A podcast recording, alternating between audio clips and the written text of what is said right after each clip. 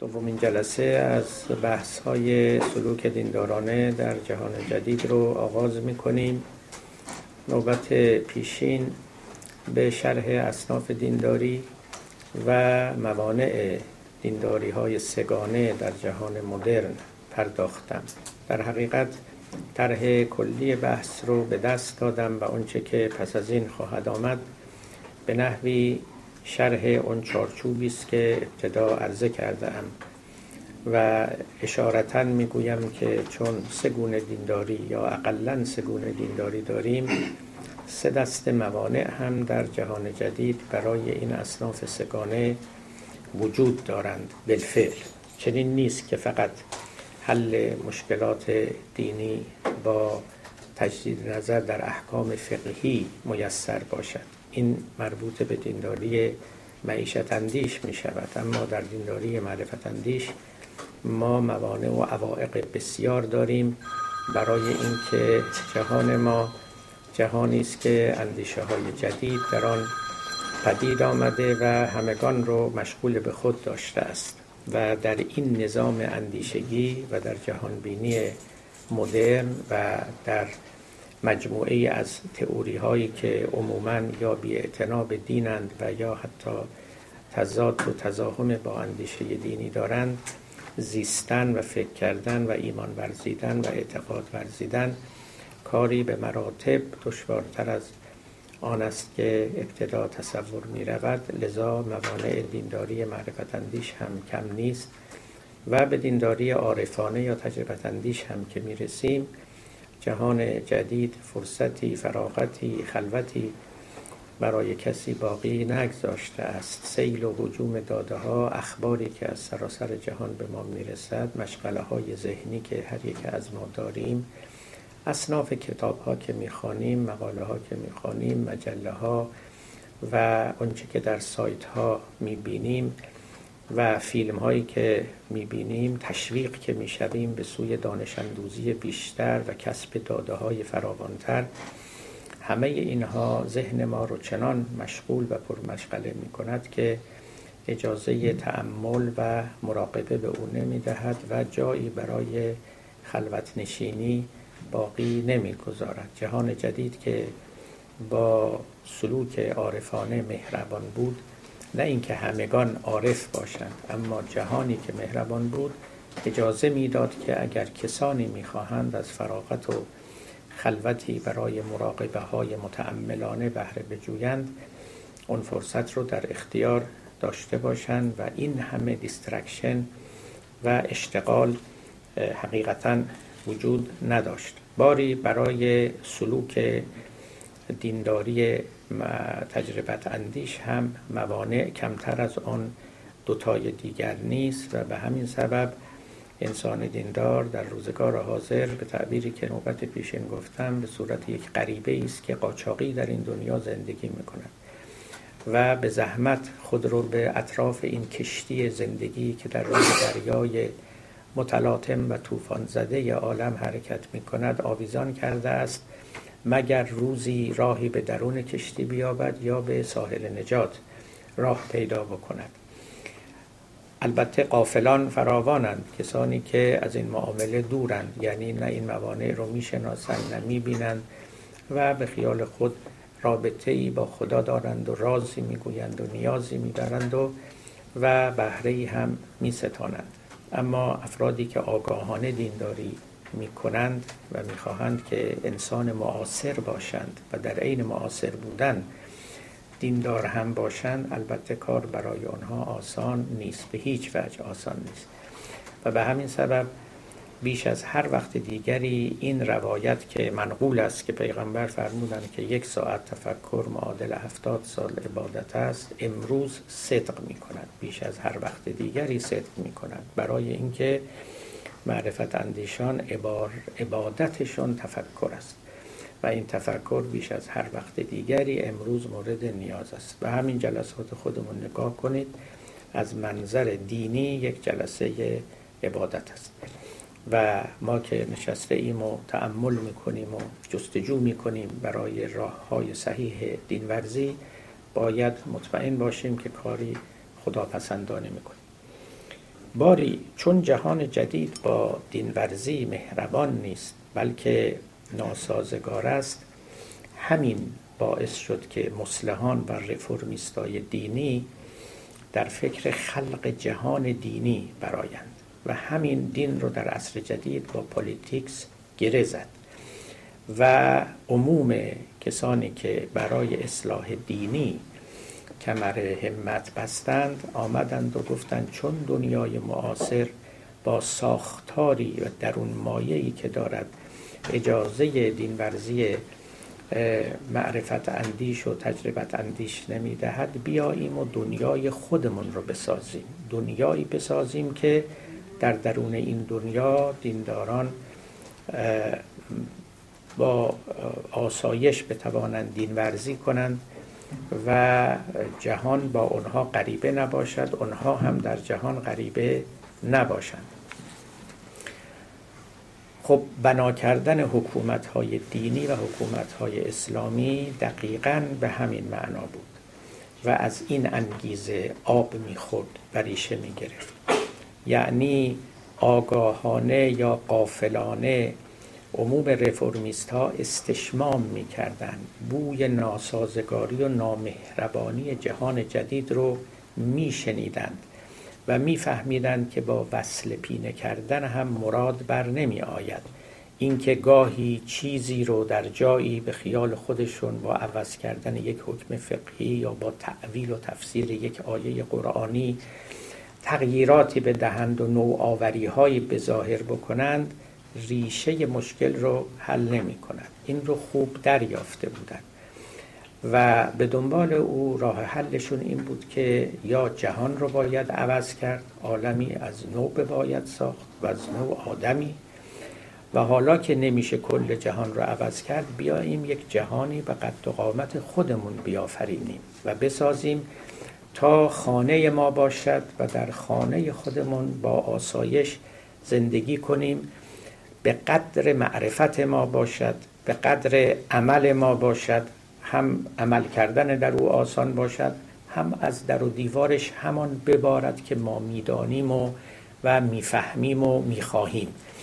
چیزی برخلاف مراد ما عملا و نظرا رخ ندهد.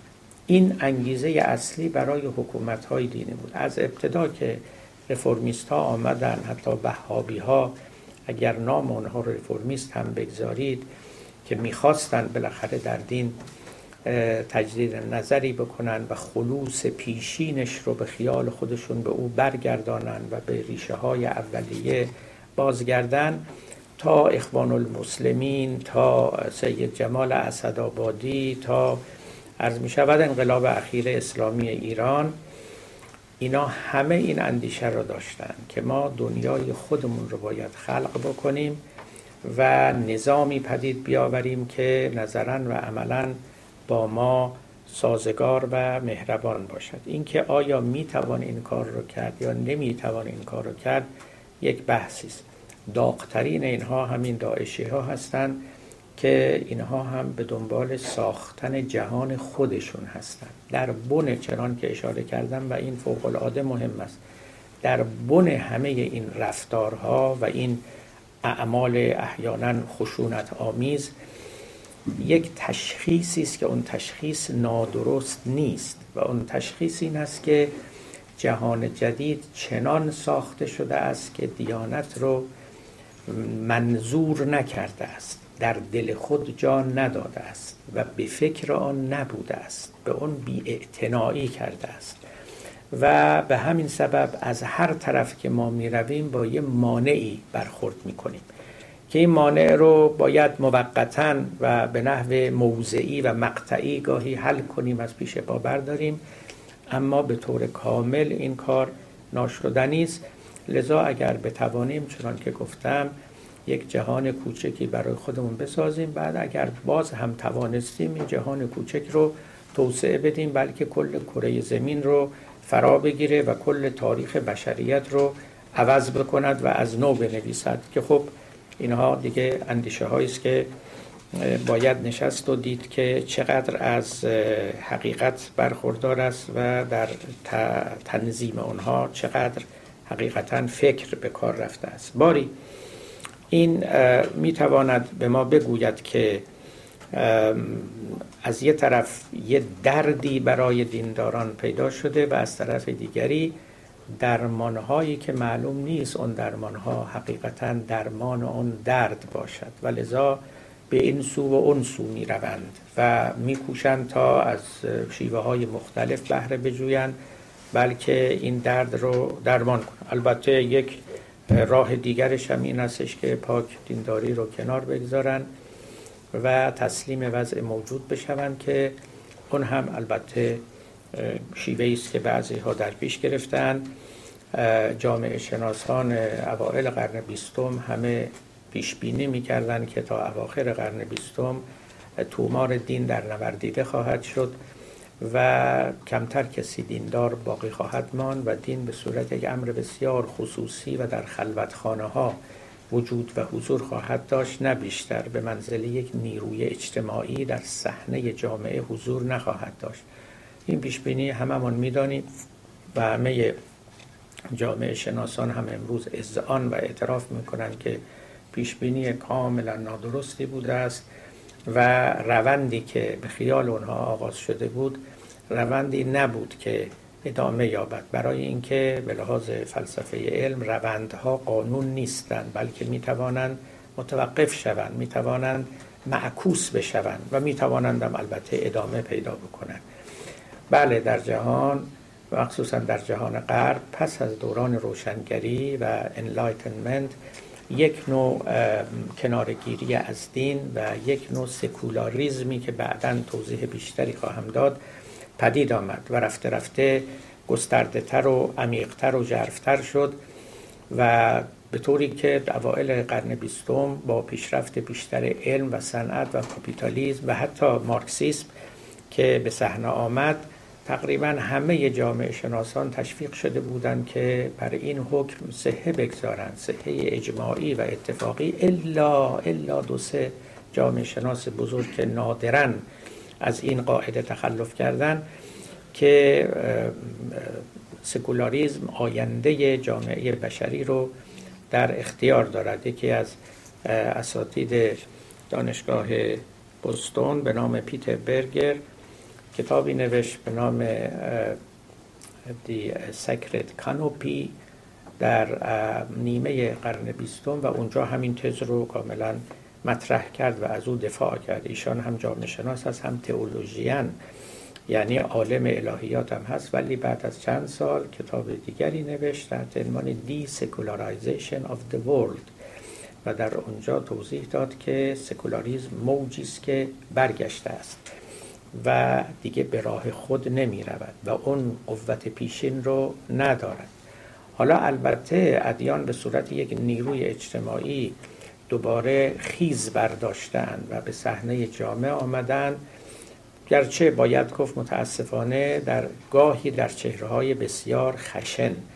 اما هرچه هست نیروی هستند و حادثه می آفرینند و و به صدای بلند می‌گویند که ما از میان نرفته ایم و نمرده ایم و هستیم و, و می‌خواهند که بودن خودشون رو به این شیوه ها ابراز کنند. اینها رو انشالله برای بعد می‌گذاریم. فقط دنباله سخنان پیشین ما بود. خب بحثی که امروز باید برای شما مطرح کنم خود دین است. ما گفتیم اصناف دینداری داریم و موانع و دوایی سلوک دیندارانه رو می‌خوایم بررسی کنیم اما نگفتیم که دین چیست و ما وقتی که کلمه دین رو یا ریلیجن رو هرچه به کار می‌بریم مرادمون چیست و حقیقتا این مفهوم یا این واژه بر چه چی چیزی در جهان خارج اطلاق می شود ما البته به دلیل اینکه یا دینداریم یا با دینداران فراوان زیسته ایم و در جامعه دیندار بزرگ شده ایم اجمالا درکی از دینداری داریم. چنان نیست که صفحه زمیرمون پاک باشه از این معنا.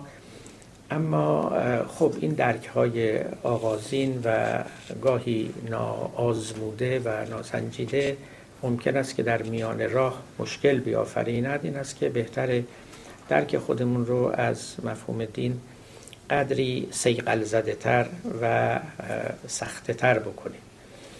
ملاحظه بکنید امروز دیگه فکر نمی کنم هیچ عالم الهیات یا هیچ جامعه شناس دین قائل باشد که می‌توان یک تعریف واحد برای دین داد.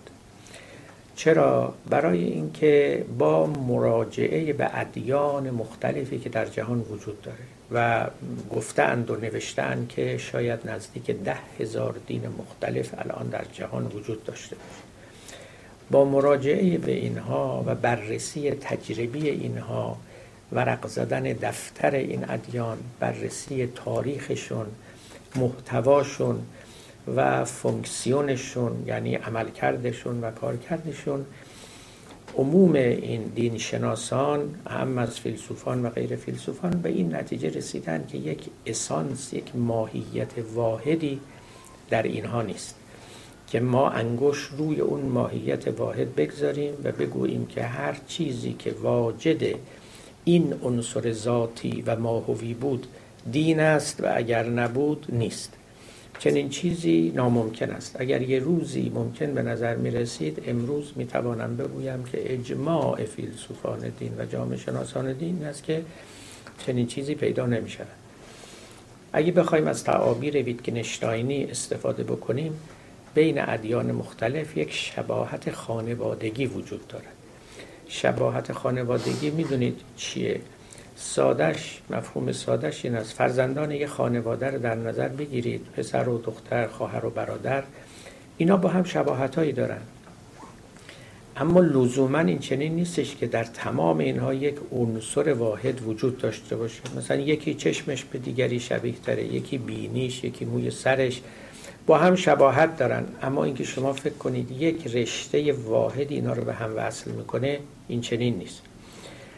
این تئوری که ما در ادیان هیچ اسانس واحدی نداریم که به نظر هم درست و دقیق می‌رسه ما رو وامی داره به اینکه پس دست بکشیم از جستجوی عنصر و مقوم واحد. اگر بگیم مثلا خدا و پرستش خدا جزو عناصر اصلی ادیانه ما می‌دونیم بسیاری از ادیان هستند که خدا در آنها حضور نداره و از همه بالاتر و بزرگتر و وسیعتر بودیزم هست که به هیچ وجه در بوداییت خدایی حضور نداره. اگر بگیم قیامت خیلی جا هست که قیامت نیست. اگر بگیم نبوت خیلی جا هست نبوت نیست. خود بودا خودش رو نبی نمی‌دانست پیامبر نمی‌دانست. هیچ کدوم از اینها و خیلی عنصرهای دیگر که دیگران هم برشمردن و اینها فر بهترین اونهاست اصلا مشترک بین ادیان نیست. در یک دینی هست در یک دین دیگری نیست. با همه این احوال اینا دین نامیده شدهاند. از این قصه نبوت و خدا و معاد و امثال اینها که عبور کنیم قدری و عقبتر بریم یه چیزهایی پیدا میشه که نه اینکه عنصر مقوم و ذاتی و ماهوی مشترک در همه باشه اما اشتراک پذیری بیشتری دارد. مثلا یکیش قصه این که در عموم ادیان امر مقدس مقدس وجود دارد. این امر مقدس لازم نیست حتما خدا باشه یا ملائکه باشن یا موجودات ماورای طبیعی باشه. ممکنه یه بت باشه یه مجسمه سنگی باشه. ممکنه یه مکان باشه جزو امکنه مقدسی. ممکنه یه زمان باشه. مثلا فرض کنید در اسلام روز جمعه روز مقدسی است در مسیحیت مثلا روز یک شنبه و امثال اینها. یه درخت می‌تونه خیلی مقدس باشه یک عرض می شود که تکه سنگ همینطور. و ما اینا رو می‌شناسیم. نه فقط این بعضی رفتارها ممکنه بعضی اشخاص ممکنه مقدس شمرده بشوند. این که یه مفهومی به نام قدسیت هولینس در عموم آنچه که ما ادیان مینامیم حضور دارد گویا که به لحاظ تجربی آمپیریک به لحاظ استقرایی سخن حقی است سخن صائبی است و تجربه بر او گواهی می‌دهد. ما البته نمی‌تونیم تعریف کنیم و بگیم تعریف دین آن است که امر مقدس در او حضور داشته باشد چون نیست همچه چیزی.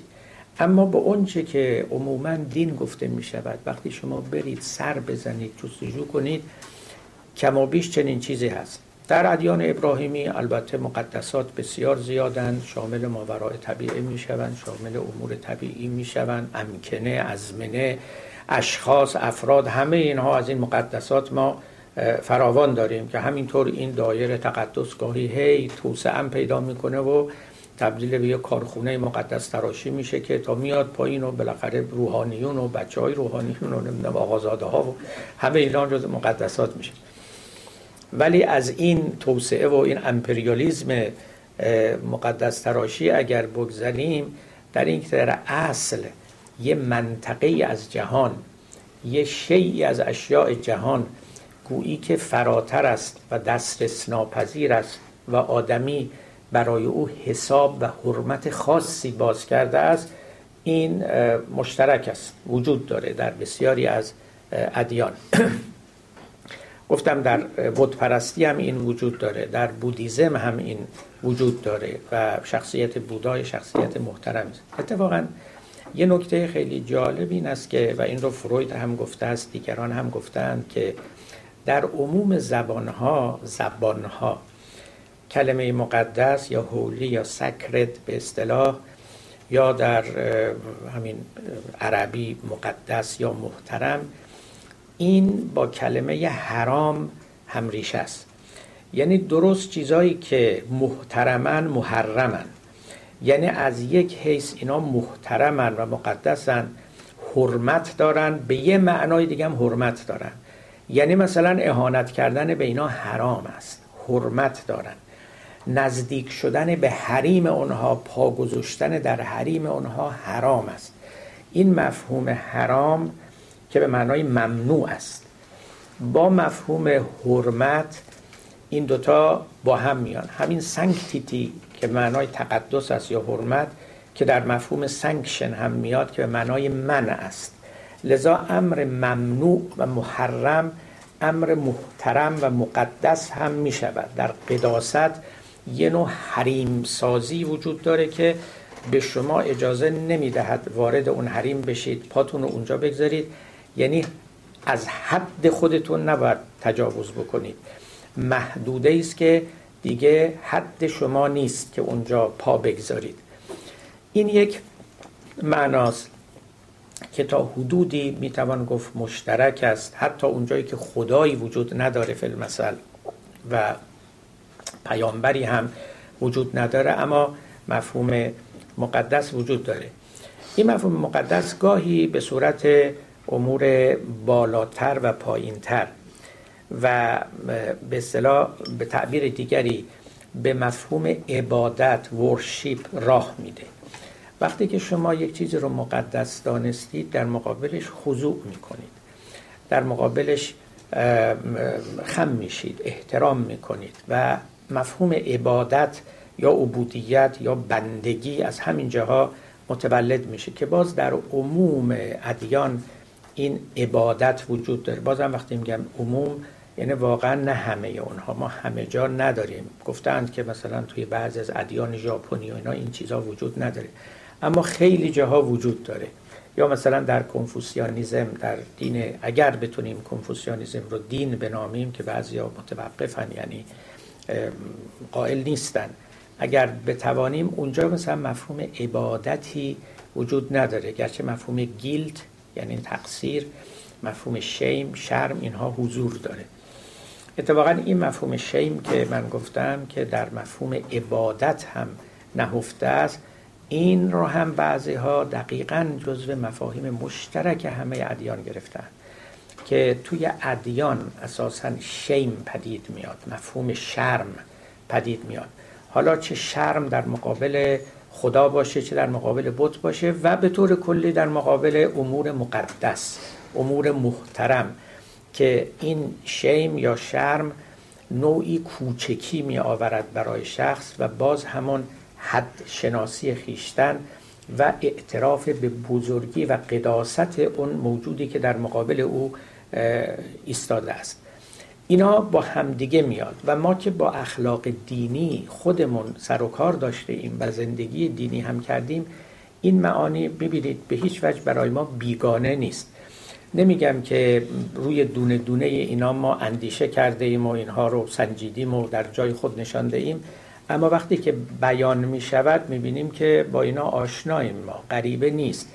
ما مفهوم شرم در مقابل خداوند رو داریم مفهوم گناه رو داریم. مفهوم امر مقدس رو داریم. مفهوم پرستش و عبادت رو داریم. و اینا خیلی مثل حلقه های زنجیر به یکدیگر وصلن و این چنین نیستش که بی جهت در کنار هم نشسته باشن. خب این یک توضیح هست که بعضی ها داده اند که مایل بودم اینجا بگویم گرچه که حالا همه چیز رو در بر نمی‌گیرد. اگر که ما این مفهوم قداست رو در نظر بگیریم اون وقت یک رشته رفتارها و افعال دینی معنا پیدا می‌کنه که این رفتارها کلا رفتار دینی رفتاری است که با ارجاع به امر مقدس صورت می‌گیره. شما شبیه اون رو ممکنه در یه جامعه غیر دینی هم داشته باشید. ازدواج امری است که هم در جوامع دینی رخ می‌دهد هم در جوامع غیر دینی. اما در جوامع دینی این که مرد و زن به هم حلال میشن با ارجاع به یک امر مقدس است. یک کسی دیگری این جواز رو صادر می‌کنن و شما تحت نظارت او و به اجازه او چنین می‌کنید. اینطور نیست. من یک رشته از اعمالی رو که در دین رخ میده اینجا یعنی معنای دینی داره براتون می‌خونم. شما ببینید این اعمال خارج از محیط دینی جور دیگری است. مفهوم قربانی مفهوم جشنها و عزاهای دینی تشرف یعنی وارد شدن به یک فرقه دینی یا به یک فرقه صوفیانه همین اینیشیشن به قول اینها. وقتی شما اینیشیت میشید یعنی تشرف حاصل می‌کنید.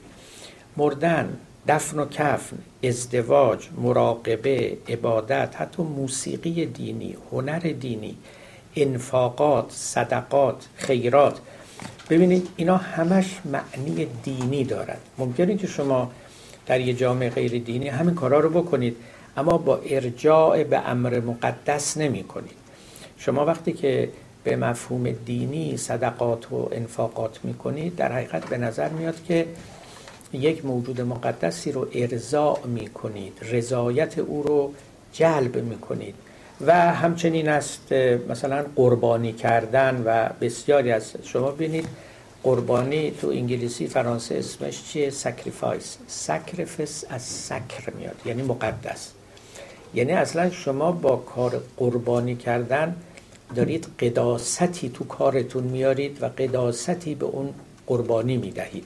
این غیر از کشتن و ذبح ساده حیوان است که خب همه جا ممکنه صورت بگیره. به همین معناست که مثلا قربانی یا کشتن به اذن خدا صورت می‌گیرد. این همون سکریفس کردنه. همون تقدیس کردن است. قربانی است که حالا در لغت عربی هم گفتن اصلا قربانی که از ریشه قرب میاد به معنای نزدیکی. بنابراین یه جور نزدیک شدن به خداوند است. و در کلمات امیرالمومنین هم است که از سلات و قربان و کل تقی سلات نماز قربانی آدمیان پارساست قربانی که به درگاه خداوند می‌برند که مطلقا با این هدیه بردنهای ظاهری و اینا هیچ ربطی ندارد. خیلی خوب. اینا در حقیقت معانی است که کلی است که ما می‌تونیم در ادیان ببینیم. من حالا برای اینکه سخنمون کامل بشه بحثمون اشباع بشه دو سه نکته رو هم در اینجا باید بگم. ببینید همه ادیان اینطورن. یه پکیجن. یعنی شما نمی‌تونید گزینشی درشون کار بکنید. امروزه دیده شده. بعضیا مثلا میگن من این رو از دین برمیدارم. از اینش خوشم میاد. از اونش خوشم نمیاد. اشکالی نداره. حالا آدما اختیار دارن این کارو بکنن. اما این دین ورزی نیست دیگه. این در واقع شما دارید به رأی خودتون عمل می‌کنید. این خود رأیه. دارید نگاه می‌کنید که خب مثل یه سوپرمارکتی که یه دوتا جنس از اینجا می‌خرید دو تا جنس از جای دیگه می‌خرید. و همین نه اینکه برید کل اجناستون رو و مایحتاجتون رو از یک سوپرمارکت ویژه‌ای بخرید. پیامبران و کلا مؤسسان ادیان دین خودشون رو به صورت یه بسته یه package ی آوردن و اتفاقا همین هم هست که مسئله زاست. اگر قرار بود که شما انتخاب کنید گزینش کنید و بگید این چهار تا قلمش رو بر میدارم که خیلی خوبه و بی مشکل است و اینا دیگه بحثی باقی نمیمون بقیهش هم دور میریختین. مثل سبزی خوردن پاک می‌کردین. اون قسمت های گندیدهش و ناسالمش رو کنار دور میریختید و خوبا و سالماش رو برمی داشتید و راحت ولی گفت ای قصاب این گردران با گردن است. این گوشت و استخون روی همه. و شما چنین اختیاری ندارید که دارت هم جدا کنید. یعنی فقهش با کلامش با اخلاقش با تفسیرش با خداشناسیش اینا همه با هم میاد. وقتی هم که با هم میاد جدا کردن اینا خیلی مشکله. اگرم بناس تغییری و تجدیدی یا اصلاح و ریفورمی صورت بگیره تو سر تا پای اینا باید صورت بگیره. به یه جاش دست زدن کار رو یعنی مشکل رو حل نخواهد کرد. دشواری ها از این جنسه که فقط به شما گوشزد می‌کنم. بعدا اینا رو من انشالله باز خواهم کرد. الان فقط اشاره می‌کنم یک جوانه جرقه در ذهن شما باشه. به حال مسئله ادیان اینه. این غیر از مثلا علمه شما در علم می توانید بگید من فلان تئوری رو قبول ندارم. حتی دلیل خوبم داشته باشید. برای اینکه علم که یه پکیج به هم بسته نیست به صورت یه ایدئولوژی که شما همش رو باید بخرید یا وا بنهید خب برمیگیرید. یا تو فلسفه خب چنین چیزی وجود نداره. شما فلسفه هر فیلسوفی وارد میشید خب آراء مختلف داره و هیچ کس ملزم به تبعیت از همه آراء یک فیلسوف نیست. خب هگل خیلی حرفا داره نمی‌دونم ملا صدرا هم خیلی حرفا داره کانت هم خیلی حرفا داره. و تغییرات هم تو اینا هست انتقادات هم وجود داره. اما ادیان به دلیل این پکیج بودنشون مسئلهشون خیلی فرق می‌کنه و مثل یک کوله باری است که به دوش شماست و یا باید ببرید یا باید کلش رو زمین بگذارید و در غیر این صورت با مشکلات زیادی مواجه میشید. خب حالا که به اینجا رسیدیم اجازه بدید که من تعریف بعضی از بزرگانی که تو این زمینه ها صاحب نظر بودن این رو عرض بکنم. قبل از اینکه تعریف این بزرگان رو بگم نکته رو بگم. ببینید من به ظاهر دارم تعاریف ادیان رو برای شما میگم اما خود این که تعریف چیست خودش محل. What is a definition? و the definition of the definition این خودش مسئله است که تعریف تعریف تعریف چیه. و ما رو میکشونه به وادی خلاصه فلسفه هایی که گاهی هم بی لطف نیست اما ممکنه خیلی طولانی و ملالاور باشه. ببینید دست کم ما دو جور تعریف داریم. به دو شیوه می‌توانیم چیزی رو تعریف کنیم. یکی از روی ماهیت شی یا از روی ساختارش. مثال سادش اینه اگر به ما بگن چاقو چیه؟ از شما بپرسن چاقو چیست. خب شما می‌تونید بگید چاقو یک آلتی است ابزاری است که دسته ای داره و تیغه تیزی داره و امثال اینها. بعدم توضیح بدید دسته رو از چه می‌سازن تیغه تیز رو از چه می‌سازن. این میشه یک تعریف چاقو. اما یک تعریف دیگه هم از چاقو این است که چیزی است برای بریدن یعنی تعریف به function. لزوما اینطور نیست که شما تعریف و این دومی رو وقتی که می‌دید ظاهرا خیلی چیزهای دیگه هم که ما عرفن و عادتا به او چاقو نمیگیم وارد میشه. نور لیزر هم چاقو میشه. برای اینکه با اونم می‌بریم ما یک چیزهایی رو. در حالی که عادتا ممکنه به او چاقو نگن چراغ رو اگر از شما بپرسن بخواید تعریف کنید حالا چه چراغای قدیمی چه چراغای جدید می‌تونید با ساختاری و از طریق اجزایش تعریف بکنید. می‌تونید هم از روی فونکسیونش از روی function برای روشن کردن. اما وقتی که میگید برای روشن کردن می‌دونید که دایره وسیعی رو فرا می‌گیره. یعنی چه اون چراغای ساخت قدیم رو چه این چراغای مهتابی رو و چه بسیار چیزای دیگه ای که هنوز ما ندیدیم و نساختیم و نیازمودیم یا مثلا ترازو. وقتی که میگن ترازو باز شما می‌تونید بگید دو کفه داره. یا وقتی میگه چیزیست برای توزین یا وقتی که خیلی چیزا داخلش میشه. من الان این تعاریفی از دین رو که دارم میدم بر مبنای فونکسیونش نیست. این تعاریف ساختاریه.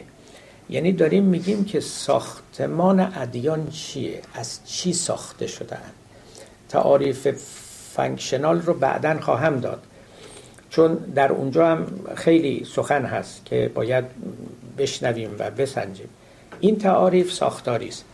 یا ماهوی اگر دوست دارید متا چون ما برای ادیان ماهیتی قائل نیستیم که لذا نمی‌تونیم بگیم این تعاریف اولیه بر ماهیت اونها دلالت می‌کنه. میگیم بر ساختمانشون بر اجزای درونیشون که ادیان علل عموم و علل اغلب دارن. اون هم نه به نحو اجماعی و مثلا حضور در همه جا.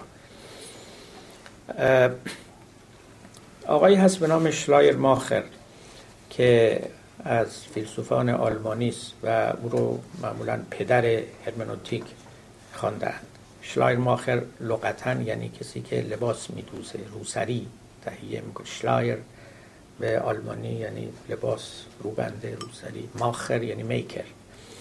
ایشون خلاصه جام دوزند.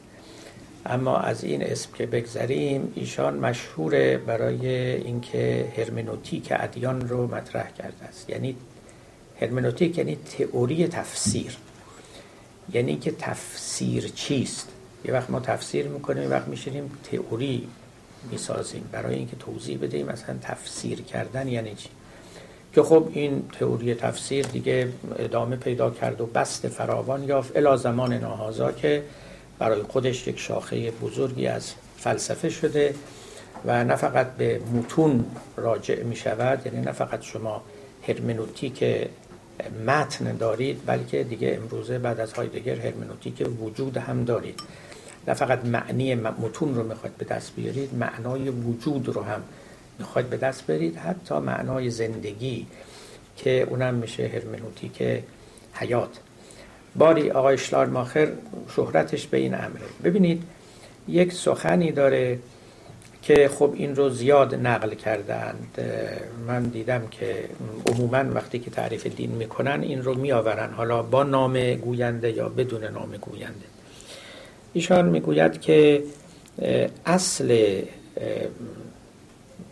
تجربه دینی یک نوع تجربه اتکا است دیپندنسی وقتی که شما حس می کنید که به چیزی متکی هستید قائم به یک امر دیگری هستید مقومی دارید بر پای خودتون نایستادید زیر پای شما خالی است. و این اصلا و عمدتا یک تجربه عارفانه است. عموم مردم حقیقتا اینجوری فکر نمی کنن اینجوری نمی اندیشن اما اما و هزار اما از نظر شلایر ماخر و کسانی که با او هم عقیده هستند پدید آمدن اون origination از اینجا بوده. یعنی اون پیامبری که دینی رو آورده در اصل این تجربه رو کرده است.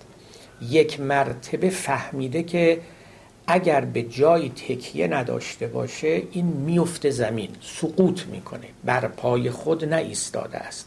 زیر پاش خالیه. من البته خوشنودم من این تجربه رو داشتم به همدلله یه وقت آدم واقعا این رو می‌فهمه که مثل اینکه همه چیز دورور او پوچ و وهم خالی است و اگر یه چیزی ای رو نگرفته باشه در به دست خودش و نگهش نداره سقوط در حاویه می‌کنه. اصل از نظر شلاین ماخر که احتمالا خود او هم صاحب این تجربه بوده و این تجربه در عموم ادیان ابراهیمی اقلا وجود داره. توی قرآن هست در کلمات بزرگان در عارفان اینها فراوان است که شما می‌بینید اینا خبر از این حالت می‌دهند که ما به ظاهر فکر می‌کنیم که سر پاییم. و حالمون هم خیلی خوبه. و خودمونم به حال می‌تونیم از عهده امورات خودمون براییم و احتیاجی به کسی نداریم احتیاجی به تکیهگاهی نداریم. ولی همون سخن مولانا که کف دریاست صورتهای عالم اگر این جهان رو به صورت کف شما ببینید این کف هیچ هویتی از خودش نداره مگر اینکه تکیه بر آب کرده باشه. و الا بی هویت است. ایشان معتقد است که ریشه دیانت اینجاست چنین تجربه است. این تجربه باعث شده است که بقیه دین به وجود بیاد. یعنی حقیقت این است که ابتدا این تجربه حاصل میشه این اتکاع به غیر و این دیپندنسی و اینکه این جهان یه مقومی دارد و بدون اون مقوم پوچ است و بی هستی است. اون وقت به دنبال او یک اخلاقی پدید میاد که منی که این تجربه رو دارم و می‌دانم که واقعیت این است چه رفتاری رو باید پیش بگیرم در نسبت با اون مقوم هستی و در نسبت با دیگر موجودات. و به دنبال او یه فقهی پیش میاد که اون فقه حد اقل اخلاق است که قانون درست مثل در جوامع غیر دینی اینجاها که قانون خب همه کار است. قانون حد اقل اخلاقی است که شما باید داشته باشید. بیشتر از اون می توانید داشته باشید و باید هم داشته باشید. اما اون حد اقلی که بدون او جامعه قوام نمی یابد رفتارها انضباط پیدا نمی کنند و حسن روابط میان آدمیان برقرار نمی شود اون قانونه. که دیگه یعنی اونو شما مراعات نکنید مجازاتتون می‌کنن اما فراتر از قانون بسیار چیزای دیگه هست که آدمی باید واجد اونها باشه. شما اگر خیرخواه نباشید انفاق نکنید صدقه نکنید رسیدگی به یه محتاجی نکنید کسی گریبان شما رو نمی‌گیره هیچ قانونی هم شما رو مجازات نمی‌کنه. ولی خب ما همه میگیم این دیگه انسانیت نیست. آدمی در فکر دیگری باید باشه.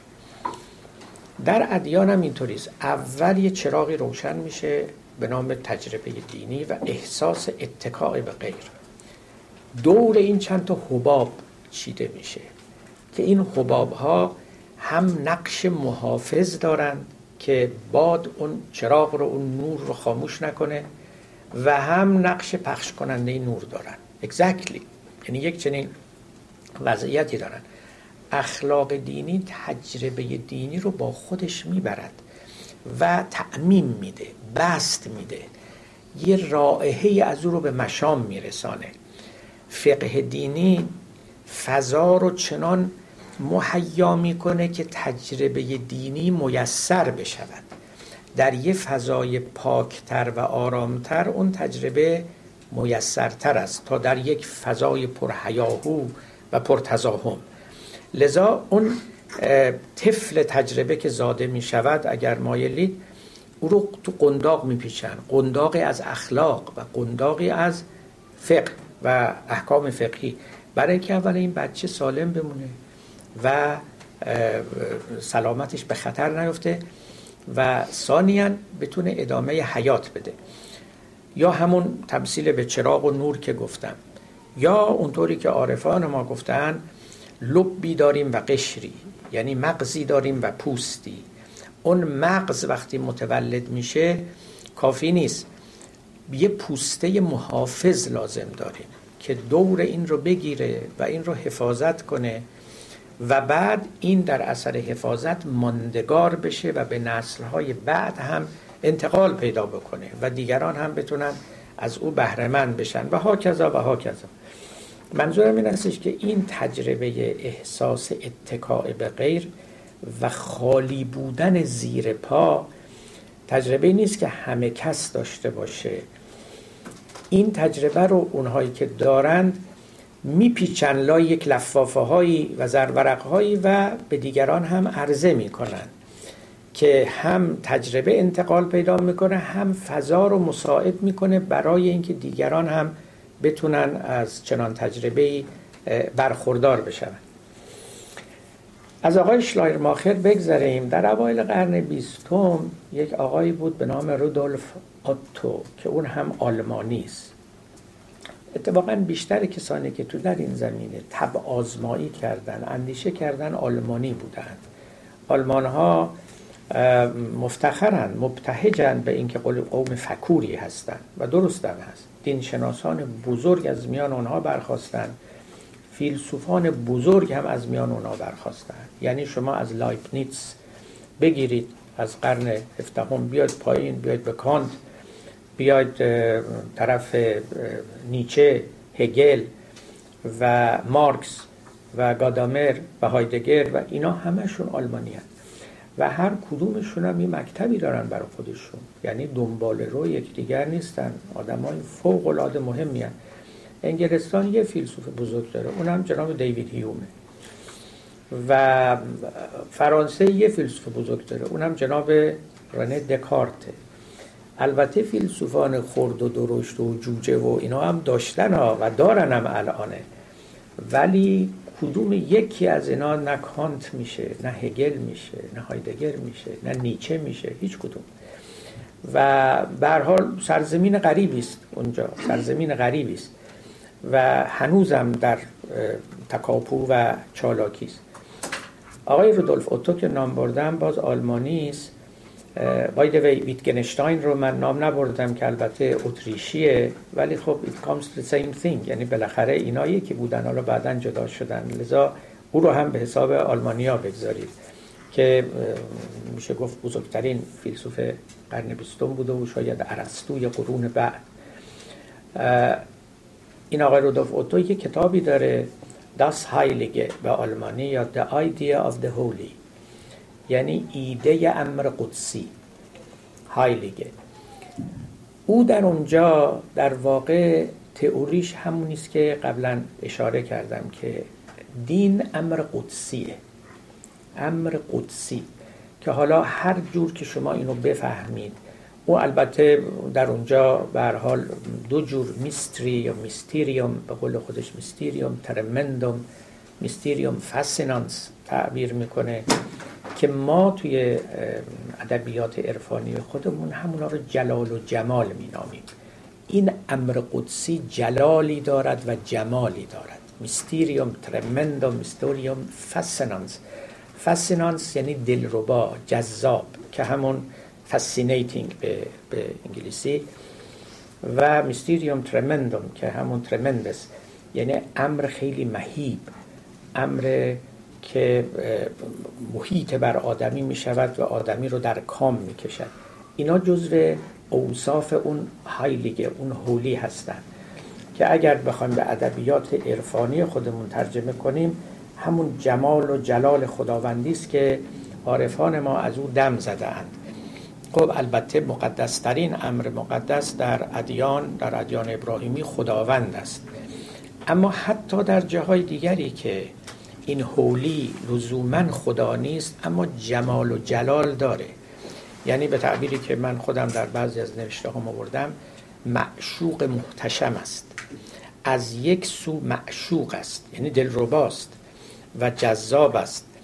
از یه طرف دیگه محتشم است. یعنی با حشمت است حریمی دارد و شما مباستت به اصطلاح نمی‌تونید در محضر او بکنید نمی‌تونید پاتون رو دراز بکنید نمی‌تونین بخندید. همون که مولانا گفت شاه با تو گر نشیند بر زمین خیشتن بشناس و نیکوتر نشین.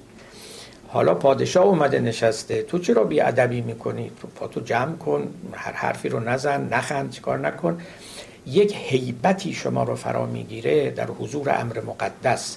که همون احتشام اوست که این حیرت در شما حیبت در شما القاء شرم می‌کنه القاء خضوع می‌کنه القاء عبادت می‌کنه همه اینا با هم میاد در عین حال که گویی از او میترسید که کلمه ترس اینجا کلمه خوبی نیست گویی که از او حساب می‌برید گویی که پر از مهابت او هستید دوستش هم دارید. معشوق شما هم هست. لذا معشوق محتشم است. جلالی دارد توأم با جمال جمالی دارد توأم با جلال که امر قدسی رو تعریف می‌کنه. خیلی کسا هم که می‌خواستن خودشون رو به جای امر قدسی بنشانن سعی کردن که همین چیزها رو بر خودشون درست بکنن. یعنی یه دورباش و کورباشی دور خودشون درست بکنن. پادشاه ها که نیا جلو نیا ایشون اصلا نمیشه در صورتش نگاه کرد چنان چیزی دارد.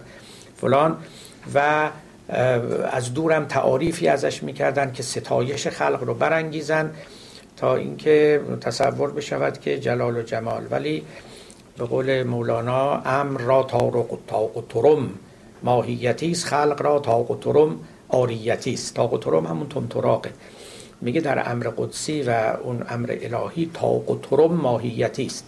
یعنی این جلال و جمال در ماهیتش جا داره. ولی خلق را تاق و ترم آریتی است.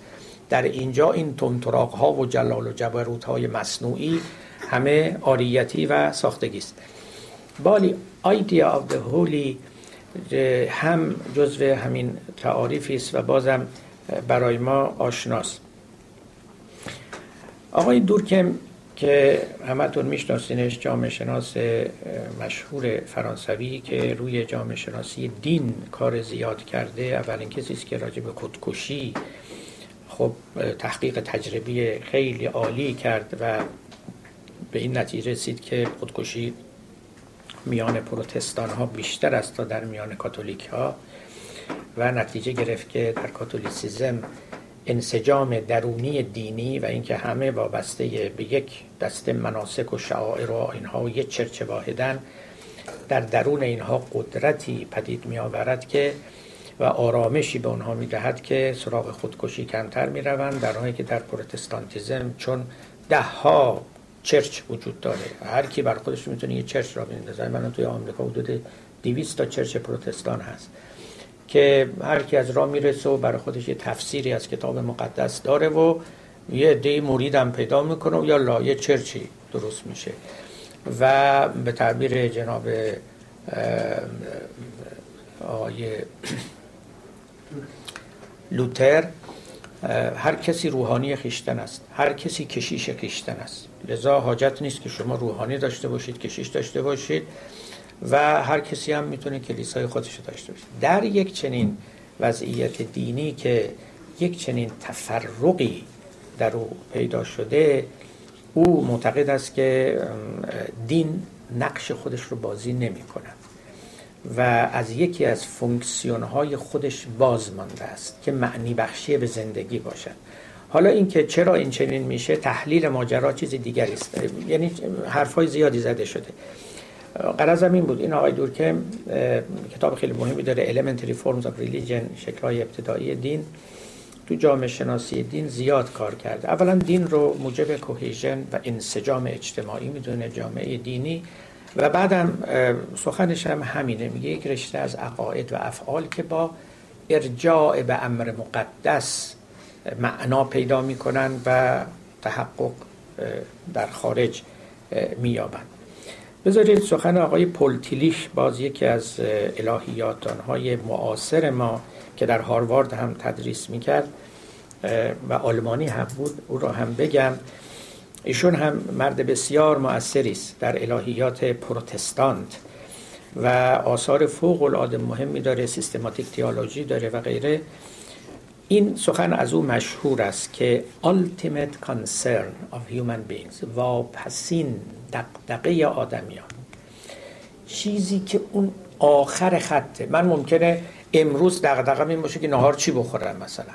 فردا گفت تا چه خورم سیف و چه پوشم شتا پس فردا زمستون میشه چی بپوشم.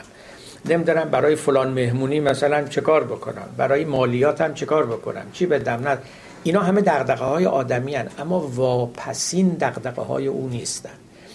اون آخرینشون نیستن. هر چی که عقبتر میریم مثلا من قدری فراتر بریم من دقدقه سلامت خودم رو دارم. که خب فراتر میره از نهار امروز و نمی‌دونم تکس و اینجور چیزا. فراتر میری ممکنه من دغدغه مرگ خودم رو داشته باشم که خب با مردن من چه میشه؟ چه آمادگی دارم؟ ندارم. راجع به او چه میاندیشم؟ که واقعا اگه کسی نیندیشه آدم بیرگی است. یعنی این یکی از دقدقه های جدی و اصیل آدمیان است. به قول هایدگر انسان وجود معطوف به مرگ است. مثلا مرگ و مرگ آگاهی توی تعریف آدمی نهفته است. خب حتی به اینم میاندیشم. ولی می‌تونم از اینم فراتر برم به سعادت خودم بیاندیشم که ممکنه حتی ورای مرگ هم برود. بگم بعد از مردن من سعادتی دارم ندارم مثلا معنایی داره حیاتی هم هست بعد از مرگ نیست. سعادتی شقاوتی اونجاها تعریف میشه یا نمیشه. دین واپسین دقدقه های آدمی رو تشکیل میده. بنابراین دین رو با مفاهیم اخلاقی ساده تعریف کردن با احکام فقهی ساده تعریف کردن تعریف درستی نیست از نظر ایشان. اینا می‌تونه جزو دین باشه اما آدم دیندار رو نیست که دقدقش اینا باشه.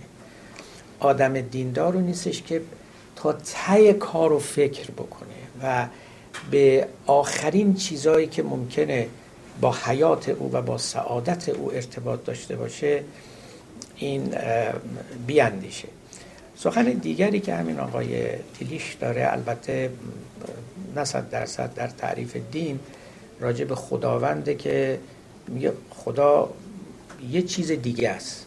هر چی که شما بگی یه چیز دیگه است. این چیز دیگر جزو سخنان این بزرگواره که وقتی با آقای شبستری هم صحبت می‌کردیم در ایران من بهشون گفتم که این سخن دقیقا حرف مولاناست.